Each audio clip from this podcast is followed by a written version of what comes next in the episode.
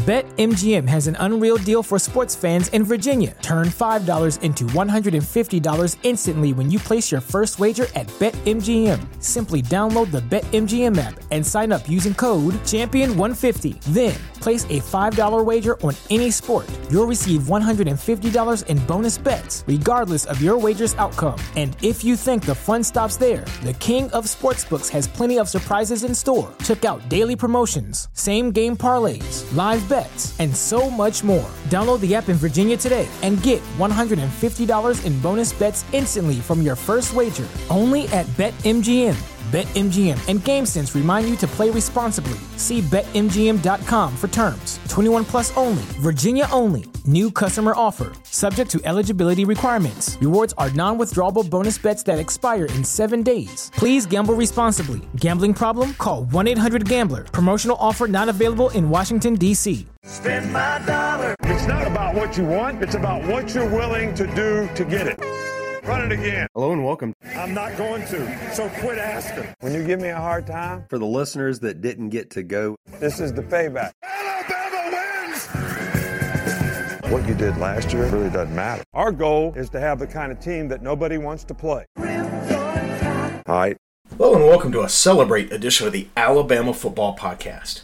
After Alabama defeated Georgia Saturday in Atlanta, after the trophy ceremony, after all the confetti, the work was done. No 24 hour rule. The mission was achieved. No good job, but the goal was accomplished. No need to fret over variables outside the team's control. Alabama stamped complete with rousing clarity their 2023 season. From loss to a rainy day in Tampa, through a revenge, revenge tour, an improbable trip to Atlanta, there was nothing left to do and only one thing to say celebrate. Today we focus on the team and the game.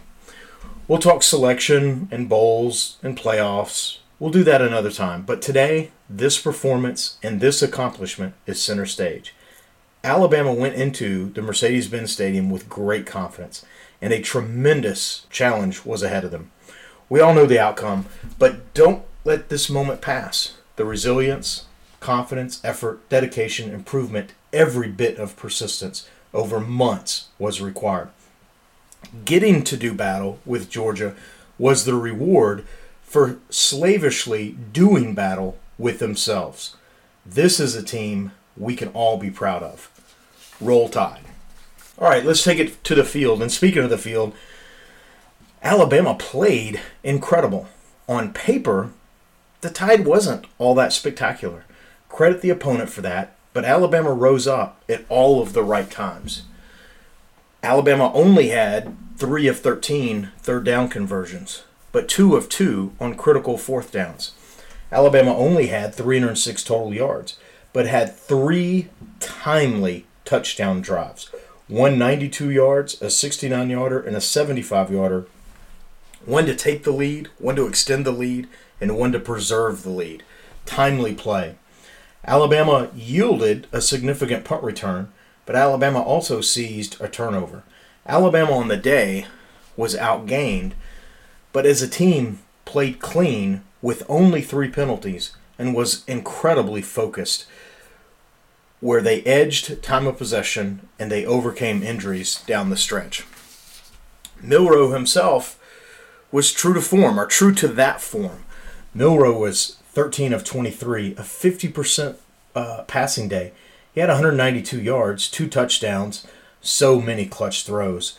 He had a long of only 28. This is a quarterback early in the season who's apparently his apparent only asset early in the season was just chuck it down the field.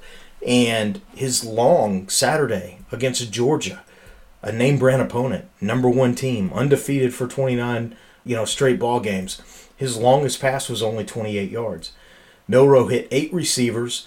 Uh, he hit the trifecta again. He had a wide receiver, a tight end, and a running back, and the, and uh, the two touchdowns, uh, receiver and uh, running back, hit those.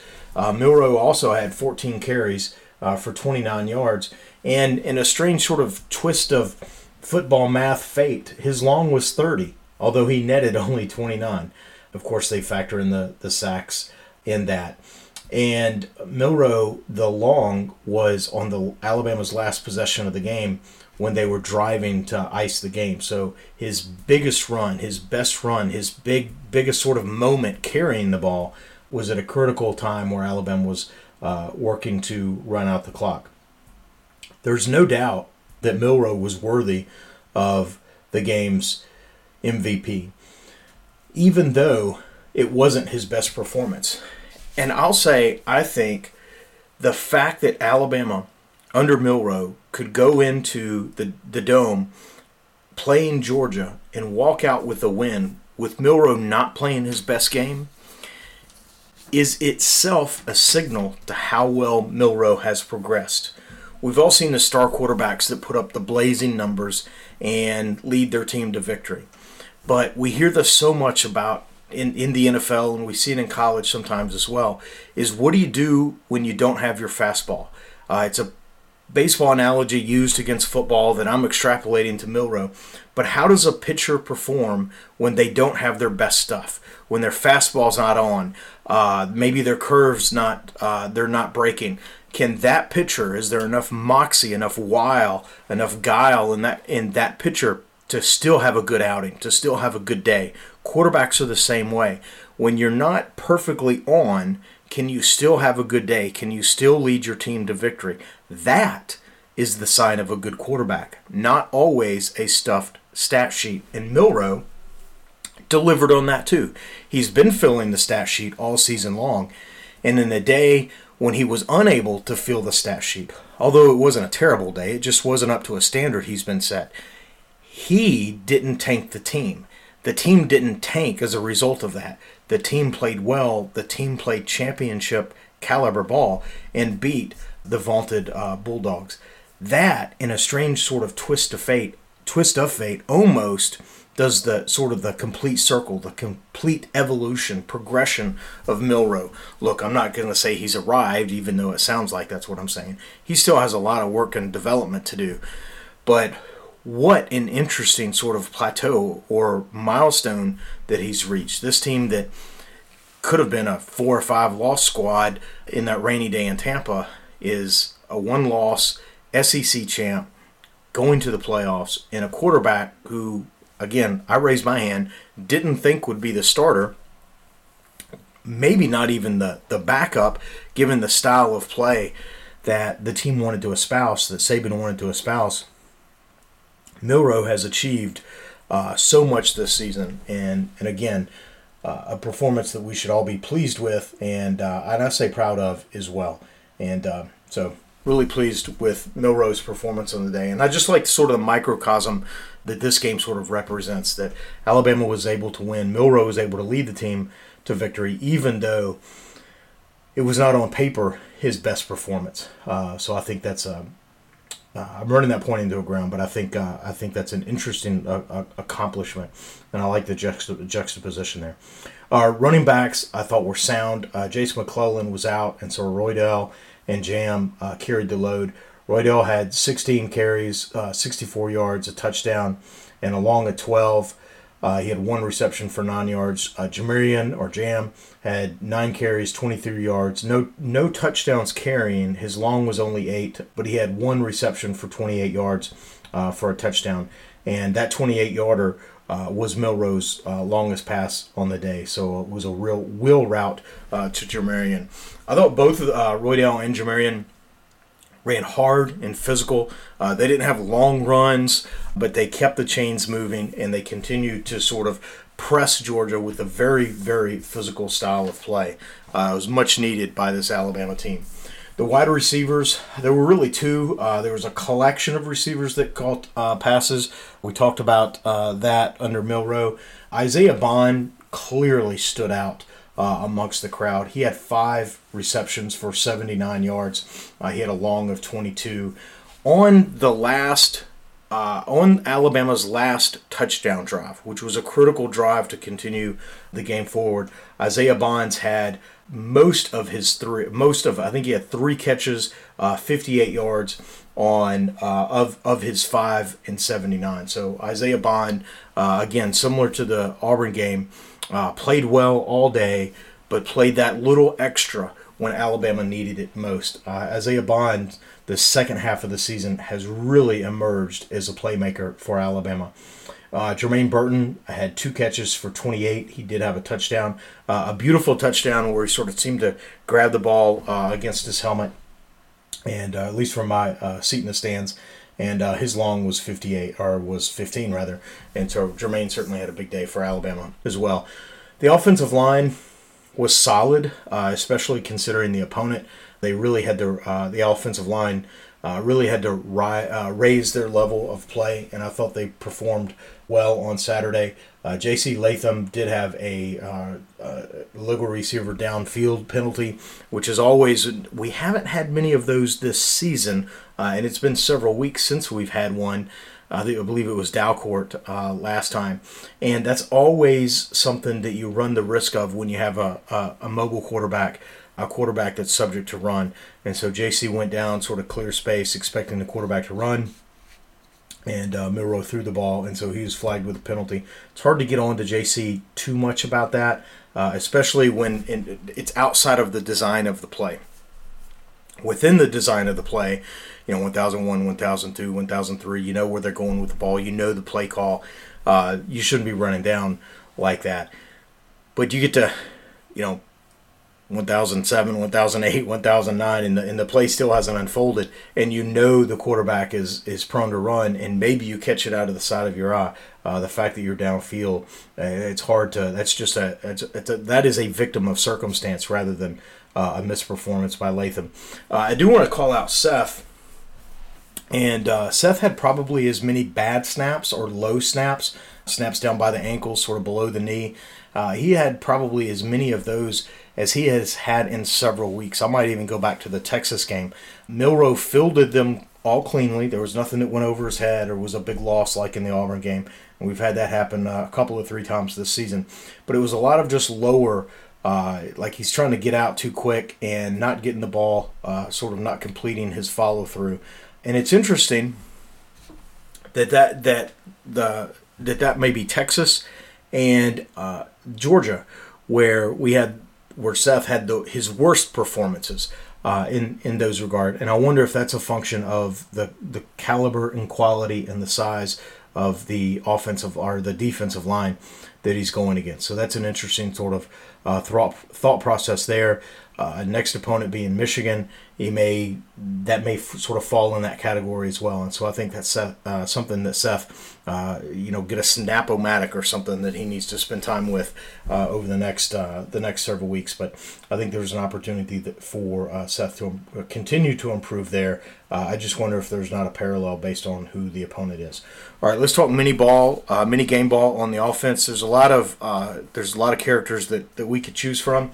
And uh, I'm going to go a little bit sort of off the radar, uh, at least it feels that way.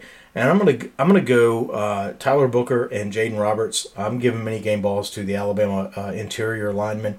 I thought they played very very well on the day, and I, have probably given Jaeden a shout out a couple times. I mean he is the third team right guard, uh, and so it's hard not to want to give him a shout out.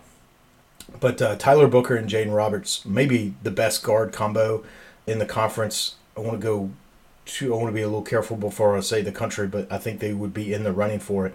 Uh, those guys are just monsters and uh, certainly performing well for the Tide this season. Look forward to having them back through the postseason and into future seasons as well.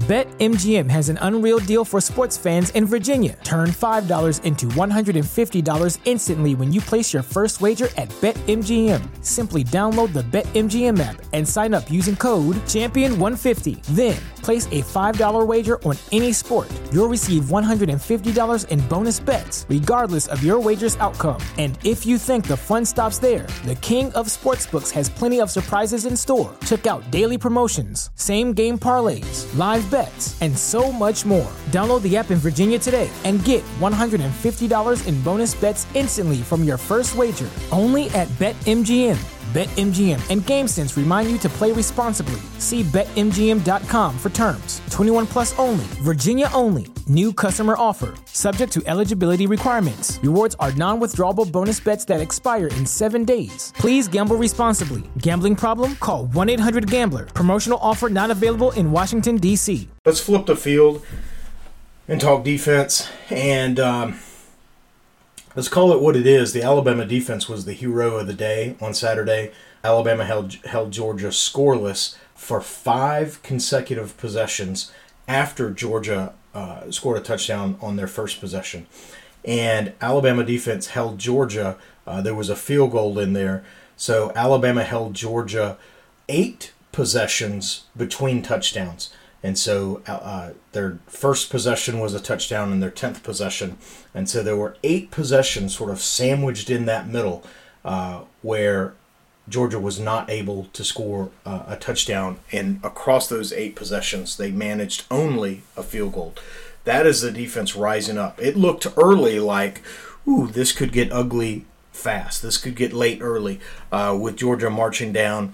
Uh, a lot of misdirection. Uh, looked really good on their opening drive, and Alabama just said nope. And uh, there was a, a, personnel adjustment, not a personnel adjustment, but an alignment uh, adjustment uh, made by the defense, and it really, really allowed the Alabama defense to, to rise to the occasion, and it stymied Georgia for much of the day.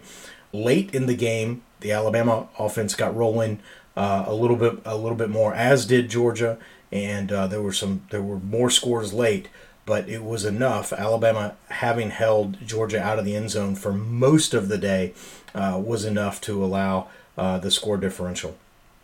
The Alabama uh, defense only allowed four of twelve on third down conversions. Held Georgia to 78 yards rushing. Uh, that may be their season low. if that's not, their average 2.5 uh, yards per carry. Uh, I would assume has to be a low on the season for Georgia. Brock and McConkey were eight for uh, eight catches, or combined eight catches for 91 yards, zero touchdowns. Uh, you could reason that that eight, uh, you know, for a buck ten and a touchdown uh, might be each of their their stat lines, and their combined stat line was eight for 91, zero touchdowns. Uh, so that is uh, that's uh, phenomenal. Uh, Georgia fans may make the argument that well they were both hurt, and while true, uh, neither were injured to the extreme of a I don't know John Metchie or Jameson or even a Harrison Marvin Harrison Jr. So injured wide receivers seems to, seems to play a role in these games with Georgia and I guess for I'll say for Alabama certainly, and for uh, greater college football, uh, we're glad to see the shoe on the other foot in that regard on this game. Though they did perform and they did put up numbers. Uh, crediting certainly the Alabama defense here. Uh, Alabama did force a fumble, uh, f- which followed a suspect call by the officials. Uh, stopped the clock when it looked like Milroe's down, but he got up and, and continued to run and upon replay, uh, he had been drugged down on top of the defender and then rolled off the other side of the defender. He was never down. Uh, there was another. There was never uh, a knee or an elbow or a forearm or a butt cheek. Uh, there was nothing that could have been classified as Milroe being down, and so that was a that was a miss by the official. And so, fortunately, when Alabama punted the ball. Uh, a couple of plays subsequent to that, there was a fumble, and uh, Trez Marshall was able to pick that up. I like what I, I love what Trez, uh, Trez said. He said, "I I wanted to pick it up and run it in and score, but that that was a and I'm paraphrasing. Uh, he said, but that was a, a city fumble, not a country fumble." And he was talking about the traffic and all of the people around, and so it was like a city environment because there was so much traffic and people around that I'm just going to fall on it. Whereas a country fumble, there would be no one around and he'd have plenty of time to sort of slow down and pick it up and run. So I thought, uh, I love that characterization. I've never heard that before. And uh, I'll see uh, that, that, that maybe one that uh, we look at adopting. Uh, I, I, like sort of the characterization there and what that uh, represents. Let's talk about some of the individual players like we do, and it's some of the same names, you know, and of course it's going to be, but Terrion Arnold was in on six tackles, He had one pass deflection, and he was chatty. Boy, we see it sometimes on the TV where he's chatting up the defender, but in the stadium at the game, watching him, and they would show him on the on the on the big screen sometimes. He was always talking to the receiver. I don't know if they were making dinner plans after the game or what, uh, exchanging Christmas lists, but they were always Terrion Arnold was always talking with his uh, his receiver, and he's talked about that's that's part of his game. Uh, we don't often see that on just the telecast, and probably in this game there wasn't a lot of that visible on the telecast. But just watching it live uh, and keeping an eye on Terrion, definitely a lot of chatter there. That was fun fun to see. Uh, Malachi Moore was in on five tackles, and in fact, all of his tackles were solos. Uh, Trez, Trez Marshall was in on five tackles and he also had the forced fumble we've talked about. When you look down the the stat sheet, there's a lot of players that have four, or five, sort of six tackles. That means there was a lot of people contributing. There wasn't just one person sort of racking up all the tackles. It was everyone rising to the occasion. We don't often see that. Uh, but against uh, Georgia Saturday, we certainly did. Uh, Dallas Turner and Justin Eboigbe each had a sack, and Trey Amos what can you say about Trey Amos? And if you didn't know that McKinstry went out, you wouldn't have known that McKinstry went out. Trey Amos stepped in. Uh, Kool-Aid McKinstry went out, got popped in the head. Uh, so we went out under the uh, concussion protocol. Uh, we continued to watch him on the on the sidelines, or watch for him on the sidelines. He went, you know, immediately into the tunnel uh, or into the the tent and then there was a later time we saw him on the sidelines and he was in street clothes. So any sort of question, hey, what what is the injury? Is he coming back? He was certainly not coming back. The fact that he was walking on the sidelines, that he walked off the fields, uh, were all good signs. In the moment, we didn't know what was happening.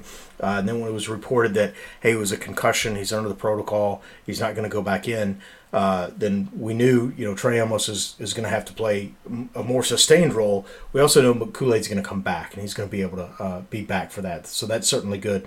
But let's pause. Trey Amos played phenomenally. He was targeted immediately. Uh, I was sort of kept track, and there were there were three, maybe four instances where Trey, Mo, Trey Amos was specifically targeted on plays by the Georgia Bulldogs. One being the very first play that he was in the game. So the Georgia saw McKinstry go out. They immediately, and there's a there's a couple of moments there where he's slowly going off the field, and the Georgia coaches were absolutely talking up. What can we dial up? What can we dial up to that side? Let's attack the new guy. He's been sitting cold on the bench. Uh, let's attack the new guy. And Amos uh, definitely stepped stepped up. He had two pass deflections.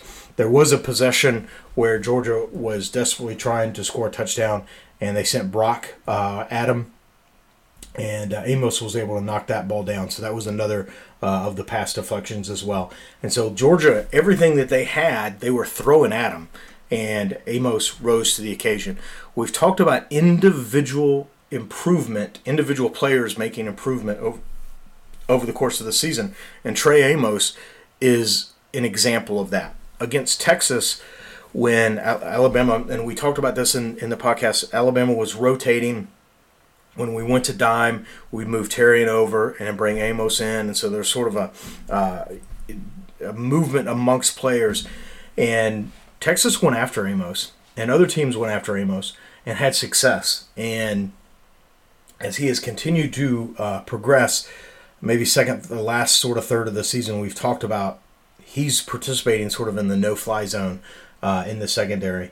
And Saturday, specifically with Georgia, their quarterback, who did have a good day, and some of their feature receivers, uh, they they specifically targeted Amos, and he had a tremendous day.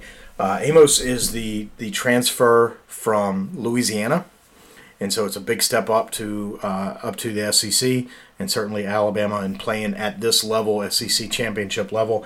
And he uh, is also one of the players with Jaylen Key that came in after A Day, so didn't even have the benefit of A Day. So it has been on the job learning uh, for these two players, and uh, Trey Amos has certainly stepped up. Uh, he did not participate in Senior Day, so there's some speculation that he'll be back uh, next season. Uh, I have him penciled in, and I've probably commented this before. I have him penciled in as one of the starters at uh, corner position next year. And uh, I originally uh, was forecasting it would be Terrion and Trey at those corner spots, and Terrion may have played himself into an early round NFL selection, so Terrion may go ahead and go on. But it's good to see uh, Trey perform so well in a in a situation of need for the team, and then certainly for uh, future implications for the Tide as well. Mini game ball. I wanted to give Trey Amos the mini game ball, and I thought, no, I'm gonna just gonna I'm just gonna gush on Trey Amos just for a moment because he played so well and played such a sort of lost to history performance, uh, but was just absolutely outstanding. I wanted to spend the mini game ball talking about the defensive front, uh, primarily sort of the front eight or, uh, you know, in a goal line situation. Uh, the defensive front had what I would call a mini goal line stand. Uh, Georgia scored the touchdown, but the defensive front forced Georgia to burn, to run five plays and burn 46 seconds when Georgia was trying to go fast. They uh, late in the game, uh, uh, Georgia got the ball back with three, four minutes left, and it's all about running the clock, running the clock, running the clock. And and if in you know if they'll take a three minute drive for a touchdown, we'll we'll sort of concede that, rather it be a field goal. We had but we had points to give. We just needed to burn clock, and, and in that situation, we would trade points for clock. Uh, Georgia had a couple of big plays, and so they drove they drove down to the five and in what looked like uh, I think they drove down to the six, and they had a five-yard run, and then it looked like, ah, you know, that was almost in, but it wasn't in, so they were just going to punch it in, and the Alabama defense rose up and forced Georgia to make, you know, one, two, three attempts uh, to get into the end zone there, which burned off critical seconds. Georgia's like, I'm trying to go fast. I'm trying to go fast. I know I'm going to score because we're just right here at the goal line. We're just going to bludgeon it in but we need it now. We need it now. We not not in three plays from now. We need it right now because we need those we need those seconds on the clock. They eventually did score. They did something of an onside kick. Alabama recovered, but there was enough time left, and, and there could have been nearly a fully a full minute additional where Georgia's defense now had to prevent Alabama from converting first downs and Alabama was able to, to move the chains and, and run the clock. But that 30 to 45 seconds, I think, is critical. Whereas in, if Alabama had not been able to run out the clock, uh, it potentially would have had to turn the ball over to Georgia again. So mini game ball again, sort of lost in history that gets compressed and and and sort of lost to the mindset. But that defensive front, those three to five plays, depending upon you know which ones you count, uh, from the six it was five plays, 46 seconds uh, burned off the clock. Again, when Georgia's just trying to score the ball fast, everyone kind of knows they're going to score, but let's let's let's make it take a minute or almost a minute uh, because we need that time off the clock. Alabama's up by two scores uh, at that point, and again, we'll trade we'll trade points for for time. Uh, we just our defense allowed us to sort of get a premium uh, on that expense, and so that's uh, that's really what what you're looking for in that situation. So mini game ball there to uh, the defensive front.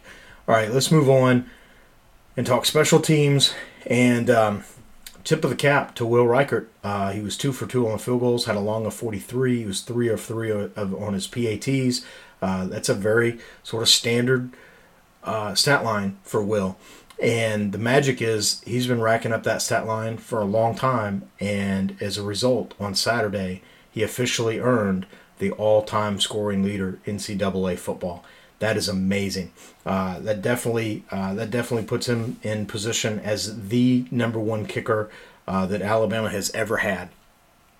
And the fact that we've gotten to, as fans, enjoy that over the last couple of years, uh, especially coming out of a time frame where Alabama didn't always have the best kickers. To follow that up with the best kicker ever, the leading the leading scorer in the history of NCAA, it's one of those Alabama does. It's one of those.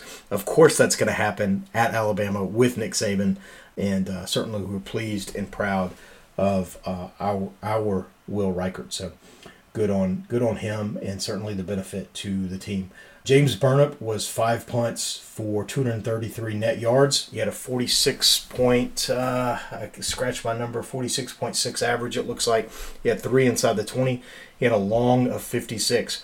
He had two, I won't go so far as to say shank, but he did have one that was a 39 yarder that, now that's one of the ones inside the 20, so it's hard to penalize him uh, for the 39 yarder there. Uh, and that resulted uh, a couple of plays later in a fumble.